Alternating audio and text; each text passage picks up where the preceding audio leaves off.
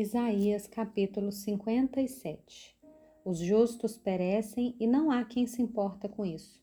Os piedosos desaparecem sem que alguém considere nesse fato, pois o justo é levado antes que venha o mal e entra na paz. Os que andam em retidão descansam no seu leito. Mas vocês, filhos de feiticeira, vocês, descendência de adúlteros e de prostitutas, venham cá. De quem vocês estão zombando? Contra quem estão escancarando a boca, mostrando a língua? Por acaso vocês não são filhos da transgressão, descendência da falsidade? Vocês que se inflamam em seus desejos junto aos carvalhos, debaixo de toda árvore frondosa, e sacrificam seus filhos nos vales e nas fendas dos penhascos? Entre as pedras lisas dos ribeiros vocês escolhem os seus ídolos. Eles são a sua parte. Sobre elas vocês também oferecem as suas libações e apresentam ofertas de cereais. Será que eu poderia estar contente com essas coisas? Sobre um monte alto e elevado vocês põem o seu leito. Para lá vocês sobem para oferecer sacrifícios. Atrás das portas e das ombreiras, vocês põem seus símbolos pagãos. Afastando-se de mim, vocês sobem ao leito e o alargam para os seus amantes, apresentando-lhes as suas exigências. Vocês gostam de se deitar com eles e lhes contemplar a nudez. Você vai ao rei com óleo e multiplica seus perfumes. Envia os seus embaixadores para longe até a profundidade da sepultura.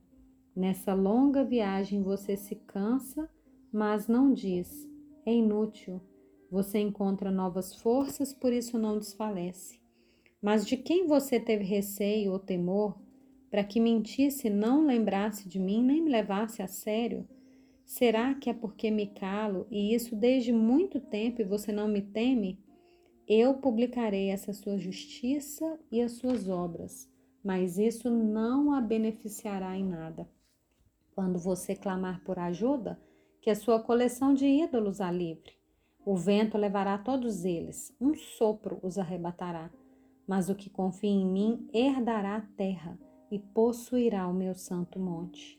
Então se dirá: aterrem, aterrem a estrada, preparem o caminho, tirem os tropeços do caminho do meu povo. Porque assim diz o alto sublime que habita a eternidade, cujo nome é santo.